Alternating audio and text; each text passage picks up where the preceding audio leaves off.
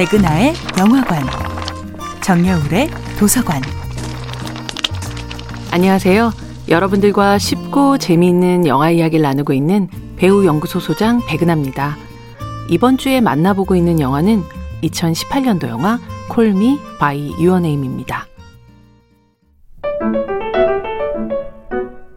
영화란 분명 시각의 예술이지만 어떤 영화는 촉각과 후각, 온도와 습도까지 2차원의 스크린을 뛰어넘는 감각을 우리에게 전달해 줍니다. 영화 Call Me by Your Name은 그렇게 모든 감각 기관을 열어놓고 보아야 하는 오감을 만족스럽게 자극시키는 작품인데요.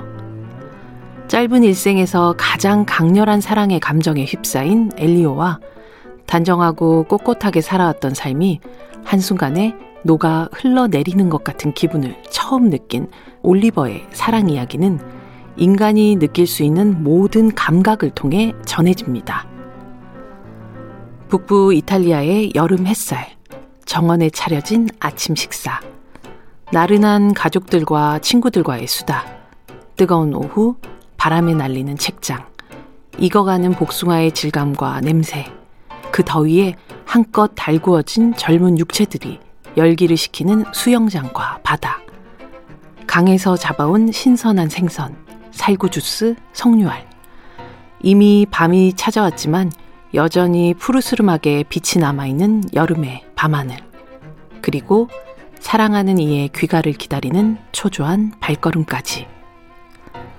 콜미 바이오 네임은 한 번도 살아본 적 없는 1980년대 이탈리아 시골 마을에 대한 향수마저 불러 일으킵니다. 그리고 한 번도 만나본 적 없는 두 남자의 사랑 속으로 풍덩 뛰어들게 만들죠. 이 영화를 찍을 수 있는 시기는 1년에 단 한 번뿐이라 그 계절을 놓쳐버리면 다시 새로운 여름을 기다려야 했다는 영화 프로듀서의 말처럼 감독 루카 구아다그니노는 이 찬란한 여름을 놓치지 않기 위해 차기작 촬영을 앞둔 몇 달 정도의 스케줄을 비웠다고 하죠. 그렇게 2016년 여름 콜미 바이유어 네임의 계절은 고스란히 스크린에 담겨 우리에게 전달될 수 있었습니다. 어느덧 훌쩍 7월입니다. 복숭아가 익어가는 뜨거운 여름이 찾아오면 다시금 불러볼 수밖에 없는 이름 엘리오와 올리버. 콜미 바이오 네임은 단 한 장면이라도 꺼내서 당장 베어물고 싶을 만큼 치명적으로 매혹적인 영화입니다. 백은하의 영화관이었습니다.